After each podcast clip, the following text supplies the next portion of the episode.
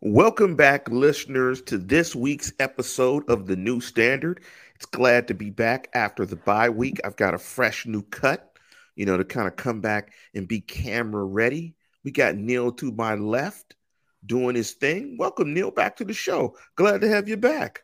It's always great to be here. I have a haircut as well, but I've been up running around all day and worked out and don't want to, uh, didn't want to take a shower afterwards. I'm going to do it later.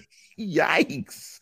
Nice. Nice. You gotta work. Right. You gotta work it in the schedule that I'm on here. It, it's yes. next to impossible. So yes. yes, right when I sat down and turned the lights on, I realized I'm probably casting an ungodly shadow of white toward the audience. So I apologize for that in advance. But again, this is just what you get. You know, nice and I, right. I'm not putting on airs. Okay, that, that's not my thing at all. We're not in the NFL studio, so to speak. I see. Indeed, indeed. This is free swag I got from uh, from back working the at the Metrodome back in the day. Um, this was like a Christmas bonus. The stuff they give you, I, I had all kinds of shirts at one point, early dry fit stuff before it was like you know on sale everywhere.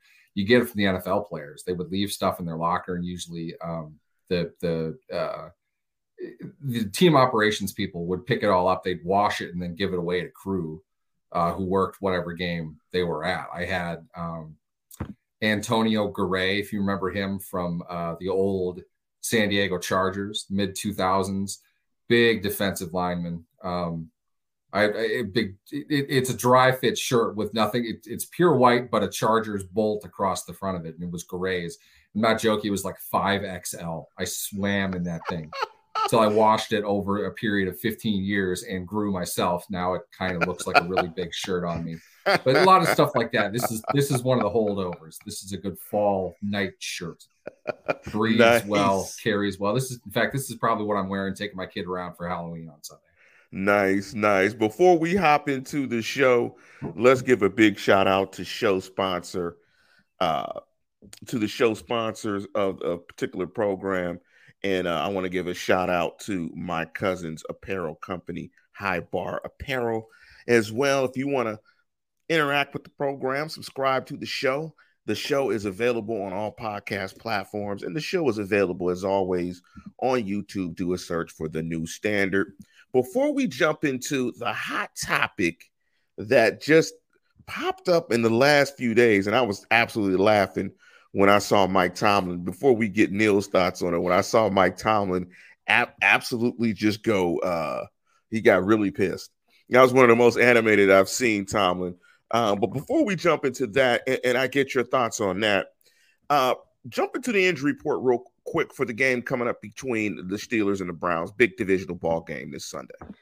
It is a big division game indeed, Lance. We've got a tale of, of two teams in this one as far as their injury reports go. And if you got a point per player injured, it looks like the Browns are winning this game in, in pretty convincing fashion. Uh, most of their team is on the injury report from what I can see here. Uh, the team that matters, though, the Steelers, um, it, it, this is from um, God, I'm totally blanking. I'm not used to doing this on a Wednesday, Lance. This is from Wednesday's practice report uh, today.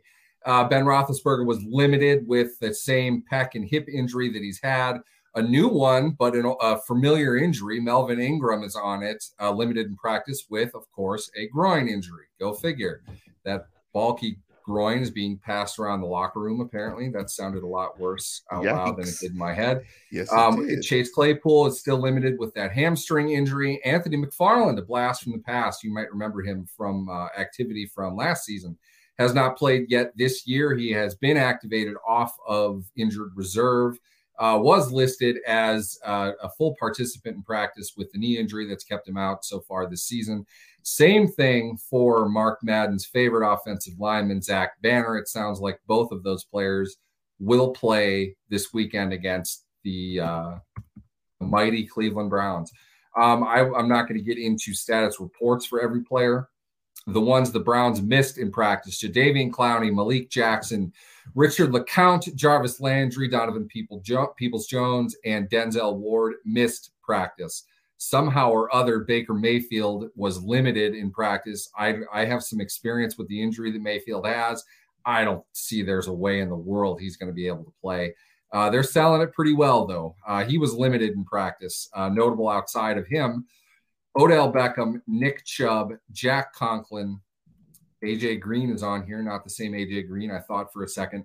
Uh, Jedrick Wills, and that's about the the uh, notable ones are all limited leading into this uh, this weekend's game, going into Thursday's practice, leading into this weekend's game. So you know the most significant injuries on that list, obviously, are, Baker Mayfield and Nick Chubb, and we'll talk about those injuries and how they may impact the game a little bit later in the show. But let's start with the news about Mike Tomlin in his press conference. And I, don't consume much sports news from ESPN, the NFL network, and, and Twitter. You know, I kind of just read it for myself. I don't I don't really follow first take or any of those type of shows because you know individuals like yourself you know my dad other people that i know that have been in the media I, have been kind of trained to try to disassociate myself from that and just consume the information and, and, just come up with my own opinions about it. I feel like I'm intelligent enough to do that. And when my brother called me in Pittsburgh and asked me about what are your thoughts about USC saying that Mike Tomlin is its first choice to be head coach, my response was, well, my first choice is pizza over tacos. Meaning, what does that matter? Who cares? Who cares if they're his first choice or or or the USC is his first choice or they're his first choice? Who cares? Who cares if USC wants to hire Mike Tomlin? Last time I checked, it would take Mike Tomlin wanting to coach USC or any college job. And the other thing I've learned enough, and I've talked to enough people, players, guys in the media like yourself, that I mean, once you get an NFL head coaching job, particularly one like the Steelers, you don't want to coach college. I mean, that's that's like that's ridiculous. So when I heard it, I just thought, well, you know, I like pizza more than tacos. I mean, who cares? Who cares if SC wants to hire Tomlin? That that doesn't matter at all. It matters nothing. But what I wanted to get from you, from your perspective, Neil, is how does this get reported? How does a story like this, to me, that is nonsensical, get life? Because who cares what SC says? It doesn't matter. SC could say Nick Saban is their number one candidate. They could say anything, and none of it matters unless the candidate wants to coach USC. And by the way, as a Cal grad, USC sucks. USC is down now at this point. USC is not the job that USC thinks it is. USC oh. gets beat up all the time by Oregon. They get beat up by Stanford. They well, they beat us all the time, but that's nothing. But USC isn't the job that they think it is anymore. I mean, the victory, the V that they no one cares about USC anymore. So, Neil, what's your thoughts on this? How, how does this take life and, and, get flight, and how does this become a story? Because this seems ridiculous to me you used the the interesting word in all this before report um, I, am pretty sure i've ranted about the concept behind a report and what reporting is in this this segment at, at some point or other but i'm going to do it again a report is something that is filed uh, typically with a media organization or nowadays social media from somebody either in media or acting on on the behalf of media that is newsworthy that is factually based, uh, corroborated from a source. Okay. That's a news report. Carson Palmer is not a reporter. Carson Palmer does not report anything. Neither does Ryan Clark. Neither does Doug Whaley. Okay. These people are opinion makers. They are doing the exact same thing Lance and I are doing. We're not reporting news. Right now, what I am giving you is my opinion.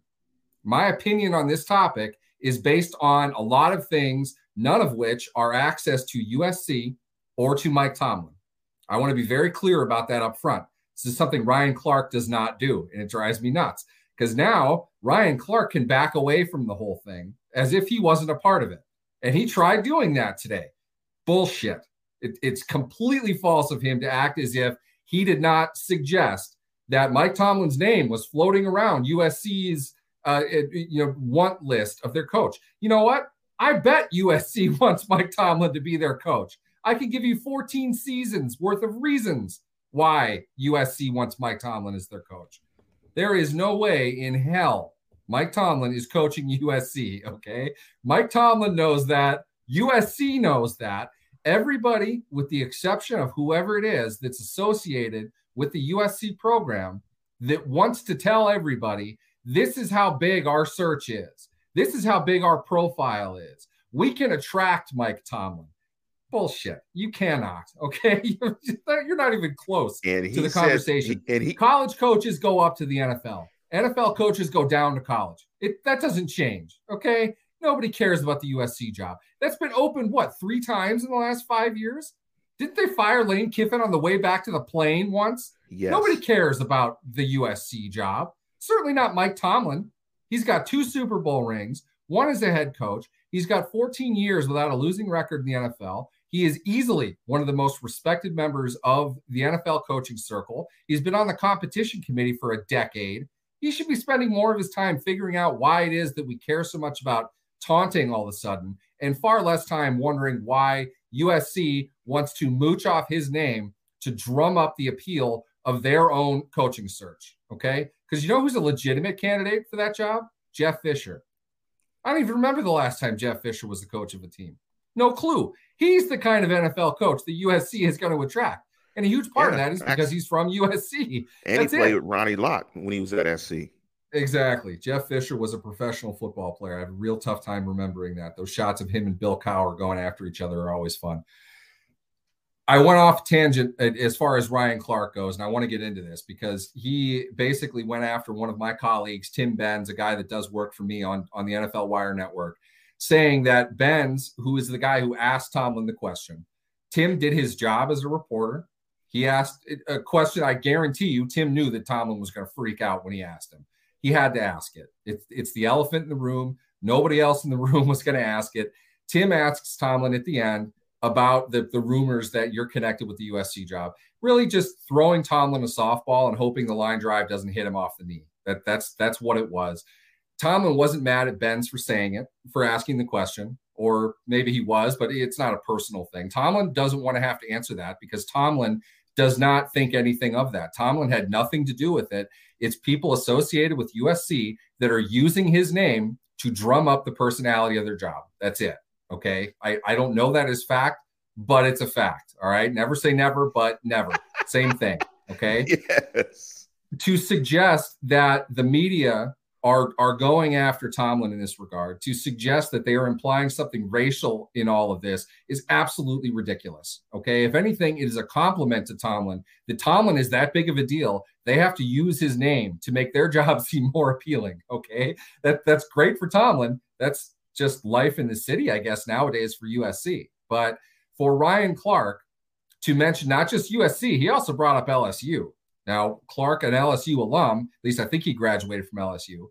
As an LSU alum, you, you could see why somebody is going to ask Ryan Clark about that. Ryan Clark then propagating the same rumors that are going around about whoever in any position makes him involved with those rumors. He does not get to hide behind, well, somebody asked me. Lance, you just asked me that question. Everything I'm saying, I'm accountable for. I have to own that. I am putting that out in, for, for the world to see. All 12 of you, I'm sure that are watching this right now, know how I feel about this.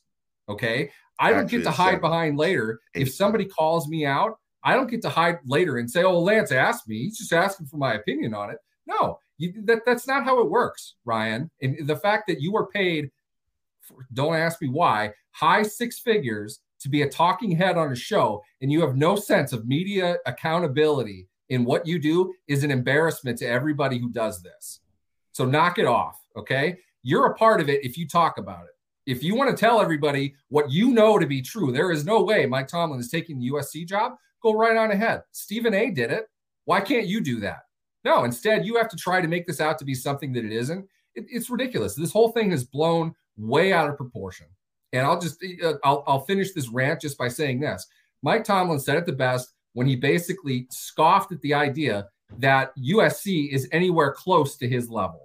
He could not have insulted that program any more than he did. And I'm glad he did because the next program isn't going to try to use this man to further their own agenda. I'm very happy he said what he said because that's what should have happened. It's bullshit to try to suggest eh, eh, USC is on the level of the Steelers. No, you're nowhere close to that. You're not even not a good team in your own conference. You're not a pro team. You're nowhere near that. The records show you didn't do anything. All right. So it, it, it's it's over. I promise you, no one's going to ask Tomlin about this again, and nobody's going to try to link him to a job again because he has the best job in sports. You can't have a better head coaching job than the head coach of the Pittsburgh Steelers. I mean, hello, they've had three coaches in 51 years, and Steelers Freak uh, posted the quote, "You can't write an amount on that blank check." You know what? It was Neil... no alumnus can write an amount on his check, right? Which you, is even let, better. Let me just close it by saying this. You know, if SC wants Tomlin, you know, there's a couple of things that I want as well. And let me just list three of those, Neil, just for the listeners. I want peace on earth. Like Kyrie Irving, I want 380K to not play. and I want a cure for cancer. Those are my three things. Let me just throw those out there. And so now that we're just wishing for things, those are the three, three things I want peace on earth, 380K per game to not play, like Kyrie Irving, and I want a cure for cancer. But let's move forward. And since we're coming off a bye week, I was listening to a very good podcast by Robert Mays. I forget the name of the podcast on the Athletic, and he was talking to Doug Pederson. and he was talking about some of the things that occur and happen on the bye week. Since we're coming out the bye week, I just wanted to see if we could we could dig into it, and I want to tap into your knowledge, Neil, of the Steelers when you were a reporter for them, and, and describe what the Steelers do in the terms of self scouting uh, during the bye week? And do you think that will manifest itself into any schematic or philosophical changes prior to this Browns game? Let me start off with this. I know that saying this before a Browns game probably is bad luck from this point on, but you often hear Tomlin say they're nameless gray faces when he did the yawning thing about Odell Beckham in, in reference to having to go against him uh, twice a year, what he's saying about all of that is not to disrespect the opponent. It's to say we have to focus on the things that we do. The other team is always good. Okay. It's they're never bad. The other team is always good. I know we don't think that watching it. He might not even necessarily think that, but the reality is every team in the NFL has good players. They all get paid a lot of money and their coaches hang by a game to game level of job security to make sure that they win. It's not easy to win in the NFL. What teams are doing in the bye week is evaluating who they are, what they have done based on what they wanted to be by that point in the season. I would say uh, Pittsburgh primarily is is going to look at uh, what they feel they've achieved in the run game versus what they thought they were going to be. Has this worked? Did this do well? Did this not do well? Um, I don't know the answers to those questions, mostly because I'm not sure if those are the right questions to ask. But generally speaking, that's the, the type of philosophical thing that they're going to be looking at. They go back over the film, they evaluate each player, they're grading them, they're reviewing everything that they have to see where they are and what they have. Okay. Will that lead to any type of, of structural or phys- philosophical change? I don't know. Um, my gut would be no. Tomlin doesn't do that a whole lot. If anything, this is the key and why I say I don't know. You're getting two players back, one starter and a key role player that could change the way that you want to do things, not because you don't think that they worked, but because now you have the guys that you expected to have in week one back. So, so in a sense, you may not have been able to actually evaluate it because you it it was never set up to evaluate because you didn't have your original complement of players to see what it really is because you had more at the left tackle, you had some shuffling of the offensive line. So maybe before the bye week, you couldn't really assess it because you didn't have your personnel. I think that's fair to say. And I, I, I would say because of this, it's not because of Zach Banner. It's Zach Banner goes to left tackle. The left tackle, Chuks Okorafor, goes to right tackle. That affects two players to their inside, your left guard and your right guard. we have to evaluate them different now because they're going to have a different player alongside them.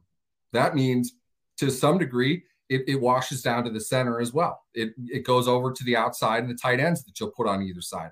What do all these things do to our ability to run the ball situationally? How are we doing in pass protection if we're changing these things up? In a way, you're getting a completely different team with the, the changing of one tackle. In my opinion, that that's always the, the fundamental piece to change is your tackle because it affects the most, if, if not your quarterback, then your offensive tackle affects the most players around them on the field. I, in my opinion, I've heard that before. The Steelers are doing that, not by by choice. Really, they get Banner back. Banner was, I think, we can say, fair to to uh, to have been the, the starter from the beginning. He's the guy that they always wanted there. And really, so the you, concept. So you think he's going to start? He's he's going to oh, yeah, start at the yeah. right tackle position, and you're going to have he starts at, left. He starts at right. I think I got that backwards earlier, and I apologize.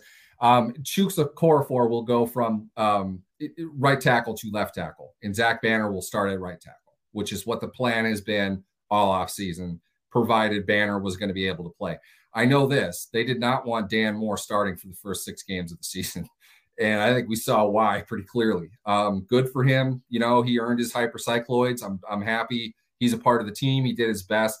He got whipped. Um, not ready for not ready for the action that he got. Uh, good for him for for getting out there and doing the best job that he could do. He'll he'll learn from it. He'll get better. They want the two tackles that they'll now have. So I think that will open up what if we want to talk about uh, schematics in this, Lance. I think what it might open the Steelers up to do is run more zone. They haven't run a whole lot of inside zone, or at the very least, they've run a lot more gap than they've run anything else. I think they've wanted to run inside and outside zone. We have not seen really any outside zone. And I, I think Najee is the type of runner that that can succeed in that scheme if they have the right guys out there to do it. So we'll see. Uh, it may not just be in, in, in the first week with Z- with Banner in there either. It might not just be this this Cleveland game uh, that shows it all. They're going to work toward it. Um, Banner's got to get his conditioning back. I'm sure he's been working on that. But as we've said a thousand times, um, you don't get better by, at playing football by not playing football. You've got to get in shape uh, banging pads inside against opponents, not teammates. So it, it it'll come. I, I, think we will see a better offensive line. That's going to be the biggest change, I think, if anything. Uh, and it might not be right away. I don't, I don't know if it's going to be consequential immediately in this first game. Let's let's let's jump to some players after the bye week. What players do you think will eh, will will gain the most from the bye week? you know, when I was thinking about that question, I was thinking on the defensive side, I, I think Schobert and Devin Bush, I think, can benefit from the time off. At least Bush physically, Schobert mentally and mentally and not so much physically, but mentally as well. Mm-hmm. Um, on the offensive side, I'm thinking that you know Banner is the player that will uh, gain most significantly coming after the bye week. So now hopefully he's physically ready to jump into the role as the right tackle. What about James Washington?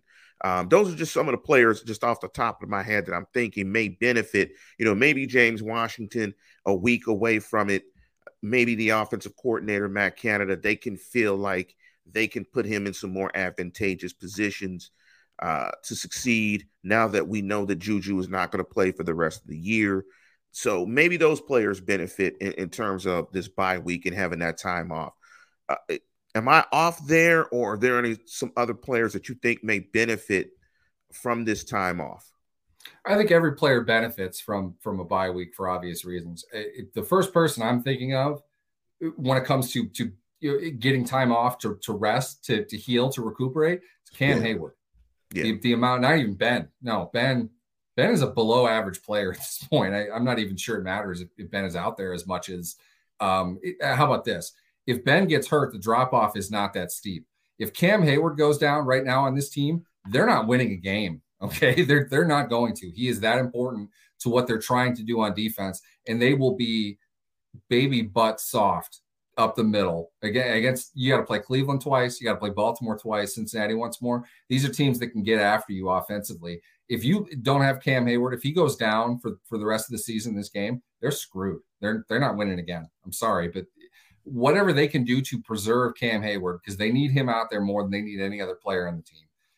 Eh, he's going to benefit from it. Devin Bush, it, eh, yeah, I wouldn't have given Devin Bush a week off. I, that that's just me. I, I don't know. I don't think that uh, I don't think it matters if, if he's rested up. Um, he has to play through and play back to what we know of him. Great comment by Steelers freak uh, Najee Harris. I think he probably needs a rest as well.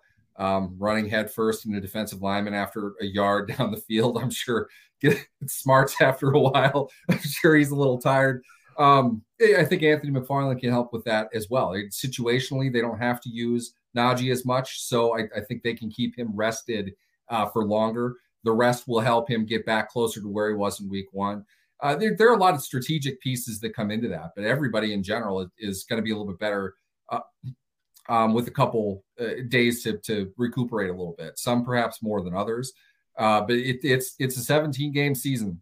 You know, no one's ever played that, so we're going to have to see uh, how many of them can hold up by the end. I think they, they had a, a, good bye week in terms of the timing of it in the season and that the utilization of a lot of them, I think, is going to go down a little bit more um, than what it was for, for the first part of the season. And they get to experience that coming off of a bye, which is a good thing. The last thing I'll, I'll ask in terms of the bye week, from an offensive perspective, do you think there are any new plays that will get inserted? Do you think the Steelers will try to figure out some ways to incorporate Claypool in the slot more? Do you think, from an offensive standpoint, we will see anything different, or we'll see more of an expansion of some of the things that Matt Canada is trying to do now that the offensive line may be what they originally wanted it to be?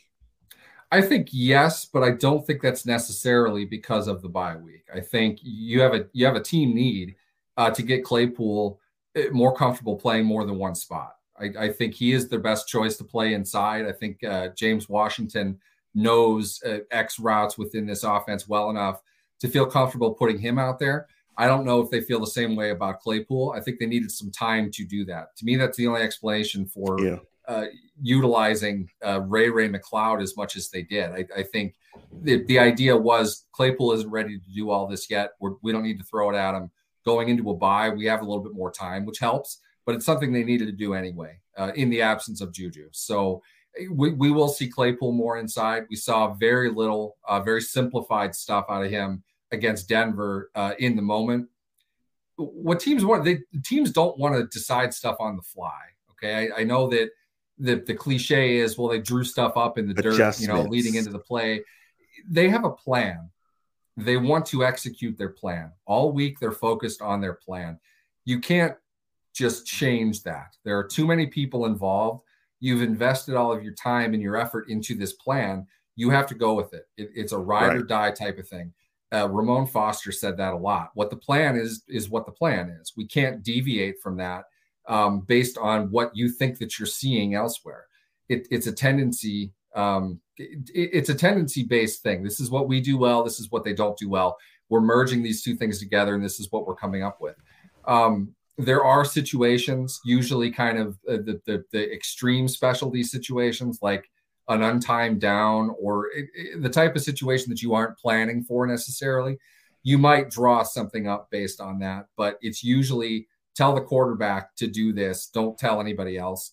Make them act naturally to what's going on. We, we see those types of things a lot. So, what I would say overall is we will see things that they plan to do. It's not going to be different as of the game itself.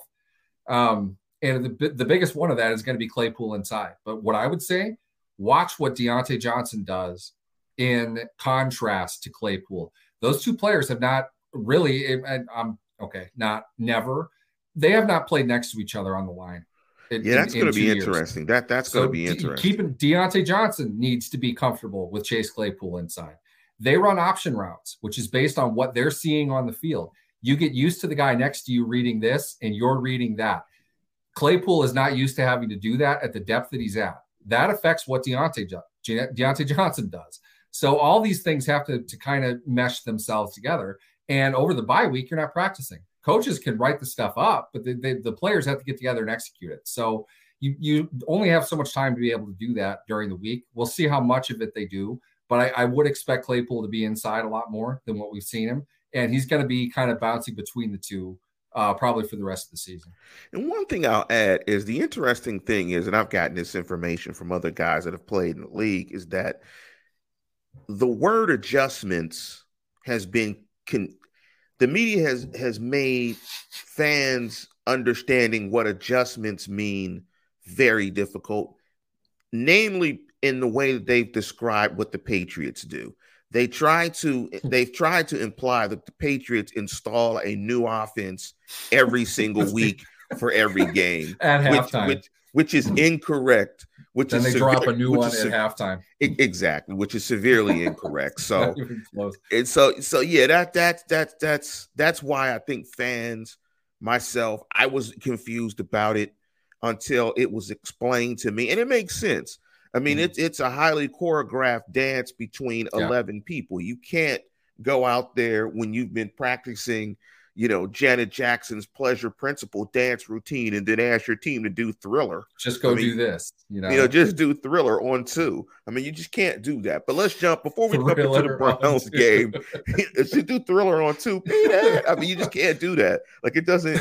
I mean, it- It, I mean, it doesn't. It's, It- it's hilarious to even think about that. People don't have a good sense of how much goes into a play. There are so many different things that people have to do. You can't just ask 11 people to turn on a dime. It requires a lot of work, a lot of coordination, a lot of coaching, a lot of teaching, a lot of learning.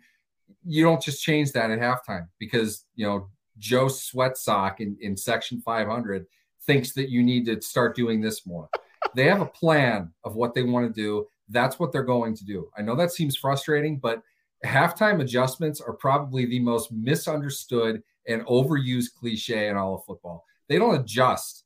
They go over what their plan is and what they're seeing. That that's that they don't tweak much. There's not a whole lot to change. They just they need to know what's working and what isn't working. And from that, they go off what they have prepared to do in that game for that opponent because you can't again, you can't just change stuff up. yeah, you can. But let's jump into before we jump into the Browns breakdown. Let's jump into Felicia's question. What's up, Felicia? And and this is a good question in terms of the bye week because this is another player that I think hopefully could benefit from the bye. And Felicia wrote, should we just accept that Tuitt is a wash for the year? It's, it's just it, this is weird. This is going to be very interesting if Tuitt plays on on, on the other half of, of the bye because it feels like if he doesn't, it feels like it could be a wash for Tuitt for for Tuitt this year. In Is that, Felicia calling him Tootie as a joke, or is that?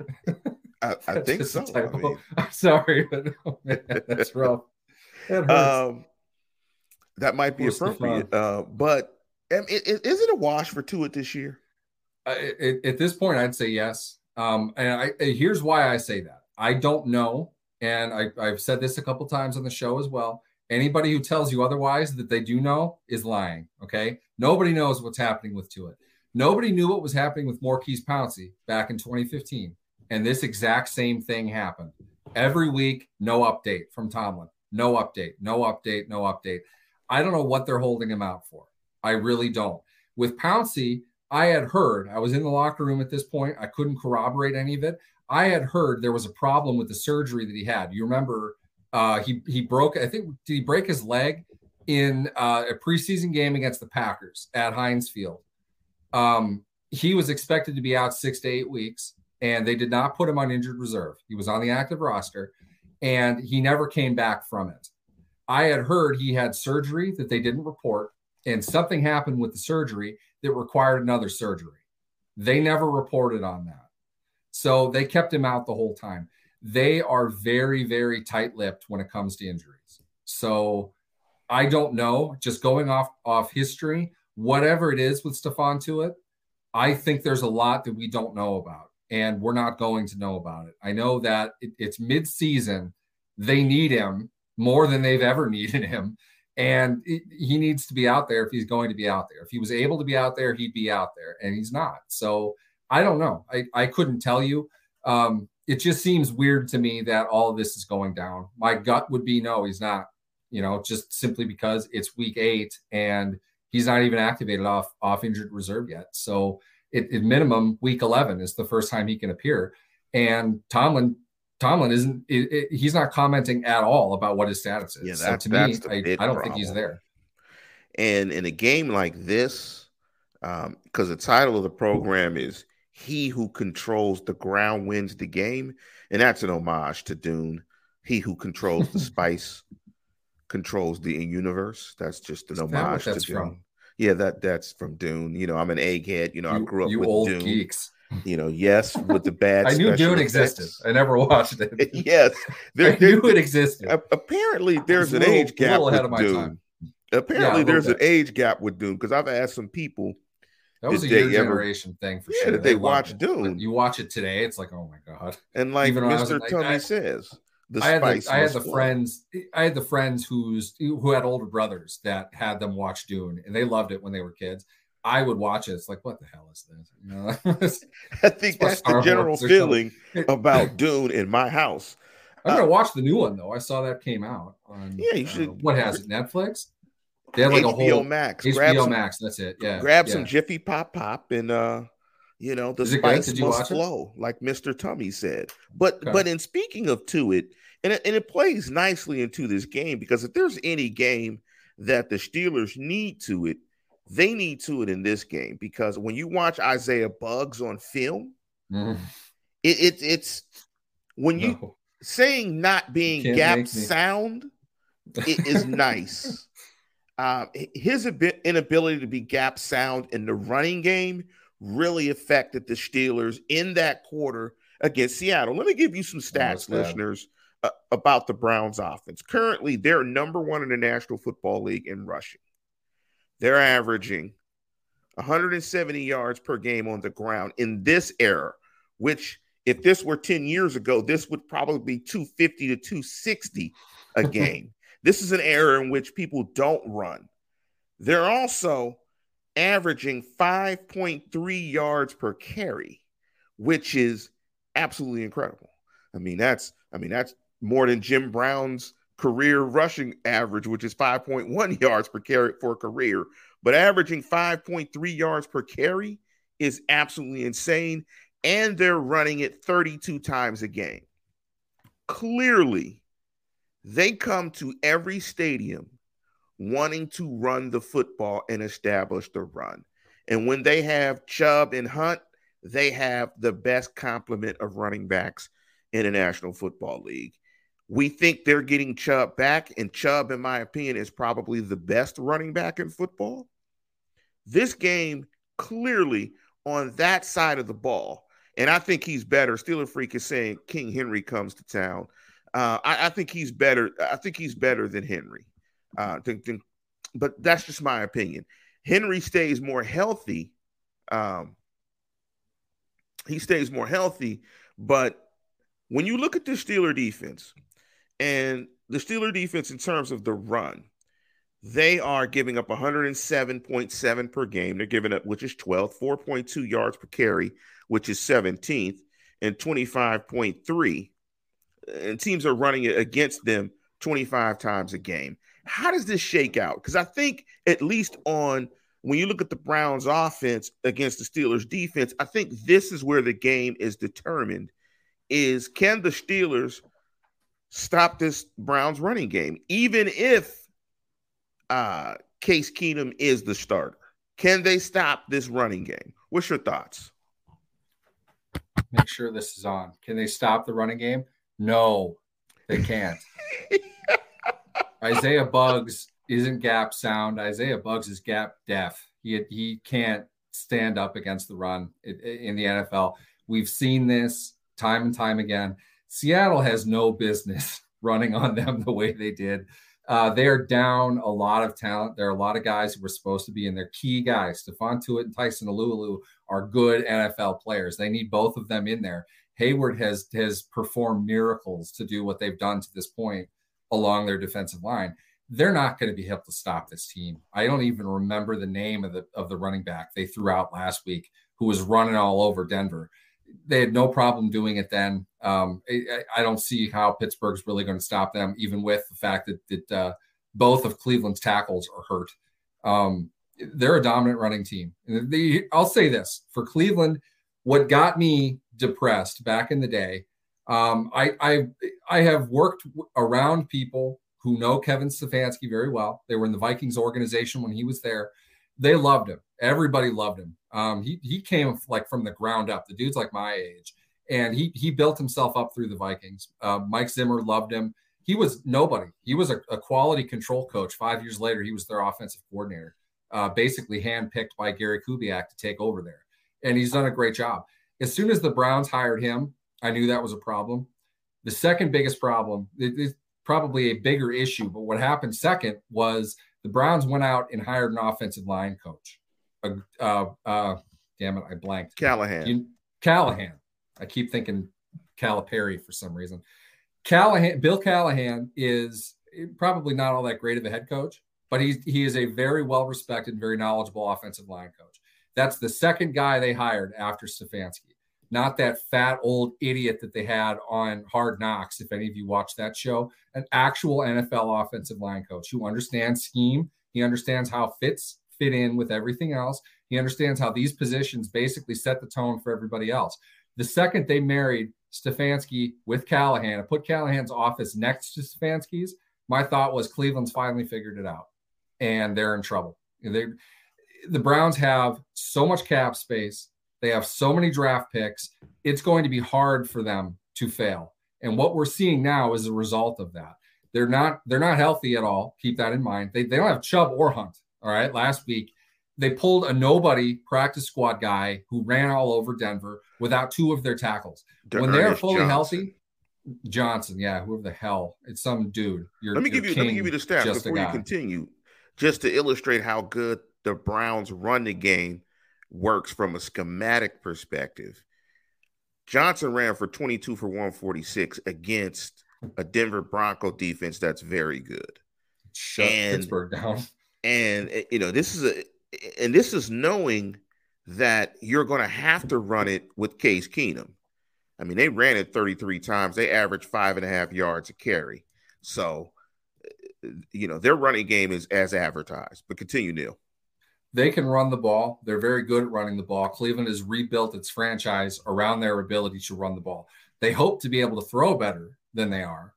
That's one, you know, possible thing the Steelers might have going for them because Pittsburgh, like it or not, a, a Mike Tomlin staple is they're there to stop the run first. That's what they want to do. They want to make a team one dimensional. I don't know how much that matters against a lot of teams in the NFL, but the Browns are one of them. Okay. If the Browns are not able to run the ball, they're going to struggle. When whatever quarterback they have, certainly Baker Mayfield throws 45 times or more, they're not very effective.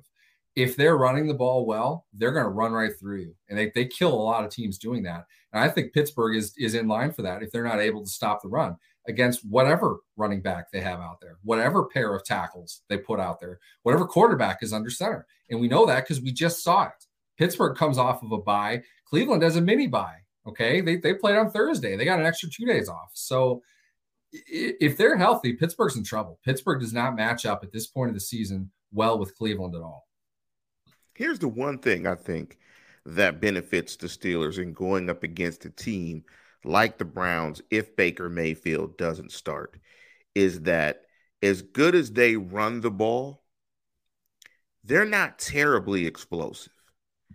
And you could get in situations where, you know, you do put if you if if you can play the run fairly well on first down, you may put Keenum in a position to have to execute in some third and mediums. I, I think the key down in this game is going to be how the Steelers approach Cleveland on first down when Cleveland wants to run the ball. I think that's where the rub is for the Steeler defense because I still think at this point in his career, Ben still is better than Case Keenum. I don't know how about how much, but I, I think you have to put the game in Case Keenum's hands and have to slow that running game a little and hope that Chubb is banged up to a certain extent. That he's he's going to play probably, but that maybe they can put some licks on him and, and slow him down a little but I think if Chubb gets his complement of 25 carries plus and they're running it, you know, not 25 carries, maybe about 20, but they're running it. If they're getting 30 attempts in the running game, I don't I don't think this is where uh the Steelers want to be. Let's let's flip the coin and let's take a look at the Steelers offense against the Browns defense.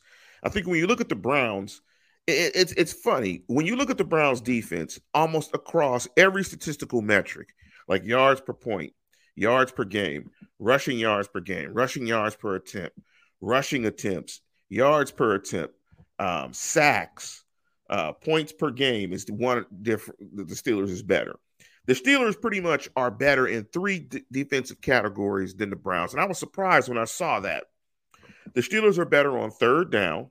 The Steelers are ranked 12th to the Browns 28th. The Steelers are better in the red zone. They rank sixth to Cleveland's 26th. So if you get in the red zone against Cleveland, teams are scoring touchdowns 73% of the time. The question is when you look at Cleveland's defense, what do you think the Steelers can take most advantage of? I think the Steelers, I think their identity on offense, it, it's wishy washy, but I think they want to be a running team. Uh, they want to be a run first team, uh, get ahead of the sticks, convert third downs, slow games down, take occasional shots downfield. I don't know if they're able to run it well enough or protect it well enough against Clowney and Garrett. Because when you look at this Browns team, they do get after the passer fairly well. And they're pretty good against the run. They're only giving up 80.4 yards per excuse me, 80.4 yards per game, which is second in the National Football League, and only giving up three and a half yards per rush, which is second in the NFL. What route do you think the Steelers go to attack a defense that's really bad on third down and really bad in the red zone? Where do you think the Steelers can plant their flag on offense? They have to run the ball for sure. Um, Cleveland's pass rush is, to put it mildly, detrimental to Pittsburgh and has been uh, for the last couple games that, that the two of them have met. Yeah, they uh, with can't the exception, I guess, of that. No, Garrett has feasted on whoever they've they've put uh, in his way, up to and including Mason Rudolph. Uh, we haven't talked about that at all. Have you noticed that? I thought that was kind of funny. Not uh, not to, to, to bring up a bad subject, but good old Myles Garrett. Uh, he's on a Defensive Player of the Year pace. Uh, he, he's an outstanding player, and he always has been. He's going to continue to be that. They are not going to have an answer for him. And, um, and, and, you know they're going to put him on Zach Banner. They're going to move probably, him around. Yeah, yeah. Trying they, to get him on do, Zach Banner. They can do whatever they want with him. Um, he's going to eat in this game if they find themselves in third and long, third and medium. They need to get ahead of it. And to do that, you're going to need to be able to run the ball because we've seen you can't dink and dunk all day. It, it, doesn't work. After a while, they're going to need to strap on the big boy pads and rush for some yards in the early downs. I don't think they're capable of doing that. Um, that's just me. I, I haven't seen enough to really think that, but I am encouraged with the way that they have been able to mix some things up um, in, in at least their early drives in games, the last couple games. So it, it's not a, a, foregone conclusion, but um, top to bottom, I think Cleveland is the better team. I think they, they have a better roster. If Pittsburgh's going to win the game, they need to control the ball and they're going to need to be able to get on schedule with what they're trying to do. This is a team that needs 11 plays to score. They're not a big a big strike offense. Um, Cleveland probably has a little bit more ability to do that to some degree.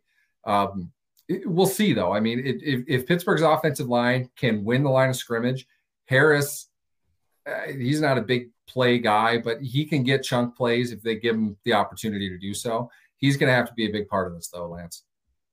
I agree.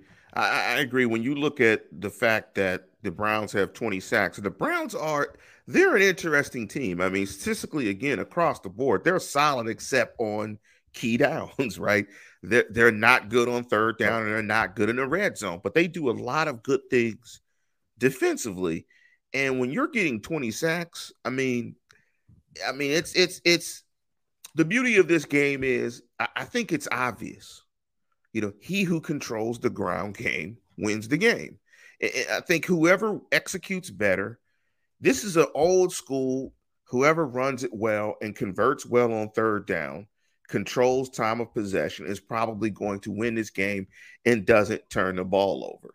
If I think we're looking at the stat sheet on Monday or Sunday evening and Ben Roethlisberger has thrown the ball 45 times, they probably got blown out.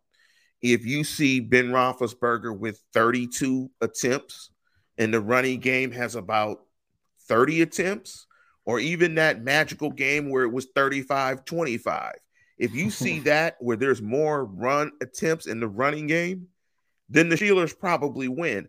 I think added to that, I think it's going to be really difficult for the Steelers going on the road in hostile territory as well into the dog pound and trying to pull out a win there. Let's predict the game. Neil, who do you got winning this game? Um, give me how you think it shakes out and give me a point score. I think Cleveland's going to win it. Um, I, I, think it'll be with Case Keenum. I think they'll have enough of uh, their offense back to do the things that Pittsburgh really can't stop. And I think Cleveland, I don't think it'll be all that competitive. Um, 27 13, something like that. It, Cleveland just has too much. They're, they're a good team. I know people hate to hear that, but they are. I think Cleveland wins as well. I think it's 24 16. I, I, think it's, uh, uh, you know, maybe they turn Case Keenum over, get short field, score a touchdown that way, um, and a couple of field goals. Um, I, I, think they're going to struggle, uh, particularly running the football because they haven't run it well this year. And if they get into some long third down situations, I don't know if they can pass. Well, I don't, I don't think they can pass protect well enough to keep Ben upright.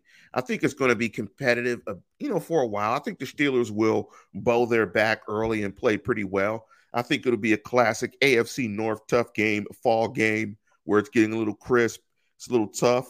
Um, so I think it's going to be a tough game, but I think it's a game where eventually uh, Cleveland pounds on them enough um, and, and, they gradually take over the game in the second half and win 24 16. But let's switch reels. Let's jump into some other questions here. And and Mr. Tummy, uh, Mr. Tummy, I, am I'm, I'm looking at Mr. Tummy's questions. FWIW average of drives that end with TDs. Pittsburgh's 19% uh, to Cleveland's 31%. Yeah. Okay. That that that further illustrates, I think, the point um, that the Steelers. I mean, the Steelers are a team that scores 19 points per game. So you know, it's still the amount of drives team, they have isn't very high if it's 19. You know, you know, it's a team that's minus three like and a 10. half. Yeah, I mean it's it's minus three and a half in points. Minus three and a half because you don't know what they're doing with their quarterback right now. To be honest, I, I, think it stays three and a half if it's Mayfield. I think it goes up if it's Keenum. Mayfield Mayfield isn't going to be right. You can't play with that injury. I think they're just dogging it along. They'll put him on injured reserve. He's going to have surgery. Speaking of Baker Mayfield, this leads to and, and I didn't give you these uh, Neil, because I just wanted to get your honest opinion. I wanted to surprise you a bit with some of these questions. Yes. And, and, and one of the question is, is why do I think the Steelers' future looks cloudy, current and post Ben? And we talked about this a little bit a couple of weeks ago when we ranked the best quarterbacks in the AFC North. And, and I think now I think Lamar is the best quarterback in the division. You think Joe Burrow, but I think Joe Burrow gave some great evidence. I don't think he's played enough football. That's why I'm not making him better Fair. than Lamar. But Joe Burrow definitely, when you look at the way that Chase and Burrow are playing, the way that offense is playing, everybody owes the Bungles and Zac Taylor an apology because they have put it together. And maybe Zac Taylor is a guy that, you know, like anything else, if you don't have experience being a head coach, it takes some time to figure all of that out. And it helps when you have studs like Joe Burrow and Chase. And I think the reason why the present and future looks very cloudy for the Steelers is because of Joe Burrow, Baker Mayfield, and Lamar Jackson. You're in a division with two number one overall picks and a guy that's won an MVP that's younger than Joe Burrow, who, and these guys are clearly, I think, the future quarterbacks for each of those teams. As much as I think Baker Mayfield is an inconsistent player, game to game, snap to snap, Baker Mayfield is going to be the long term quarterback for the Browns. They're not going to start this process over. Joe Burrow looks like he's an emerging superstar. Lamar Jackson is already currently a superstar. So even moving forward this year, the Steelers, for the first time that I can remember, since Ben Roethlisberger has played, they have the worst starting quarterback in the division. So that means this year is cloudy, but that also means with Ben not being on the roster, in my opinion, next year, the future is cloudy as well. What's your thoughts uh, about that question about the Steelers' present and future looking cloudy? All I hear is the the mamas and the papas. All the leaves are brown. All the sky is gray. It, it's if you want to talk about quarterbacks right now, that, that's just depressing. Um, it's it's late October in the Upper Midwest as far as the Pittsburgh Steelers are concerned at that position. Mayfield, I'm not even sure where Mayfield is, except he is vastly superior to probably every option the Steelers legitimately have for next season. And with that, really beyond, because if it's not next season, when is it? You know, the Steelers won't be able to really answer that question with with a, a, a good answer, I don't think, for a while. Meanwhile, you've already got an MVP in Lamar Jackson. Joe Burrow is not going to be far behind. I wouldn't be surprised if that team wins a couple playoff games this year. They're really good. They they put a lot of things together. I don't know if you watched that game against Baltimore this weekend. Oh, I did. They they kicked the hell out of that team. Oh, oh I half. did.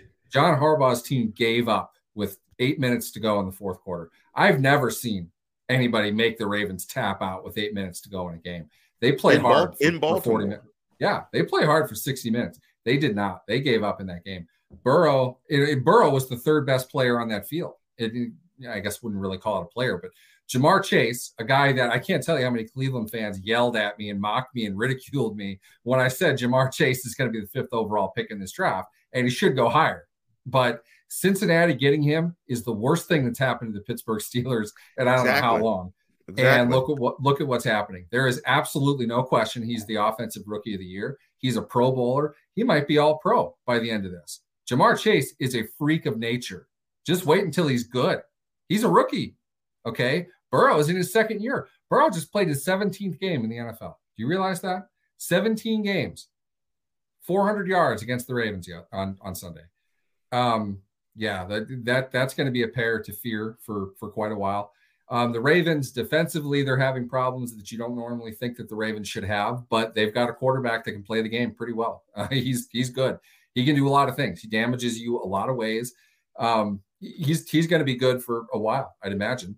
I don't see any reason why they're they're not going to lock him up. They're going to have to. You don't let him go. Uh, and getting you know, rounding this around to Mayfield, who's clearly at least one step below those two, probably closer to three you you can't start over at the quarterback position. You just can't. It's right. difficult. It costs you years. And if you're Cleveland, you're in a window right now. They shouldn't be in the hole that they're in. They should be better than what they are. This was their year, in my opinion. And I've been saying this for, for two years for them now. It's not going to be right away. They got on the right track with Stefanski. They needed to go through what they went through last year. They had some highs, they had some lows. This is the year for them to break out. I think injuries have kind of held that down and the inconsistency coming from Mayfield. But right now, as as a Steelers guy, I take Mayfield easily. I'd be perfectly fine if Mayfield somehow found his way to the Steelers because he is a vastly superior option to what anything else that they have. That's where the Steelers are in comparison to the rest of the division right now. That's bad. That's a really, really bad sign. Let's speak the Steelers freaks comment. And this goes to you know, us talking about Gardner Minshew as a stopgap. And this goes to Mike Tomlin. And nice to have him right now.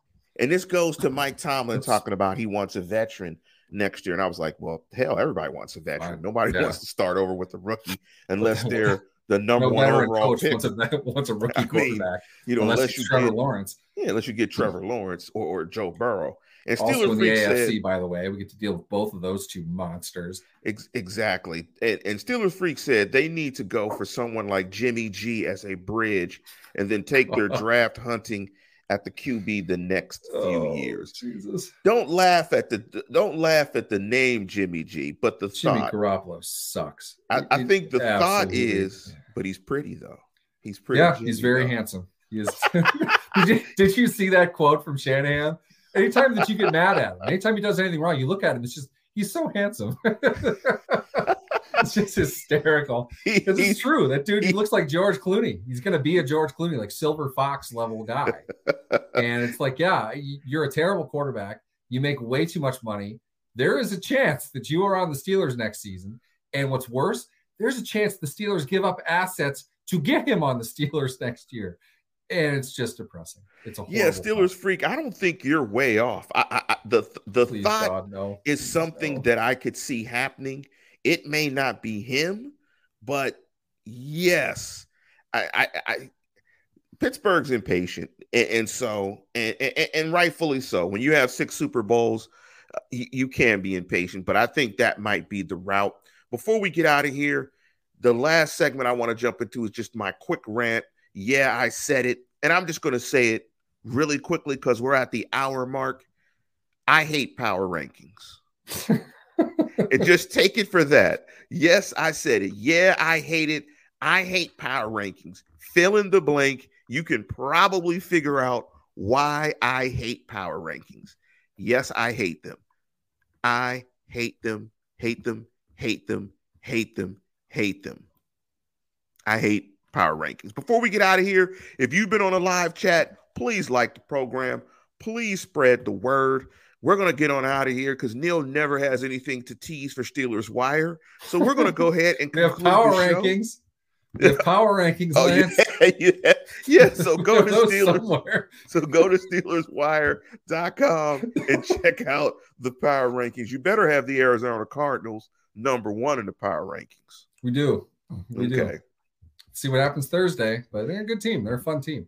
Well, you know, COVID bit the Packers. Hopefully everybody's healthy. Uh, but COVID bit the Packers, ran through their locker room. Uh, so hopefully everybody's healthy over there. Uh, Davante Adams, I know, is on the COVID protocol list. He's a COVID guy, and I think Lazard another is out as well. Yeah, Lazard is out. COVID. I wasn't sure if that was an uh, injury thing. And so we'll see. But, we'll see what uh what Cal football does in uh Aaron Rodgers does. Cal football, yes, Cal football. My most famous alum playing football. But with that, we're going to conclude the show. And as always, tune in, tell a friend, and subscribe.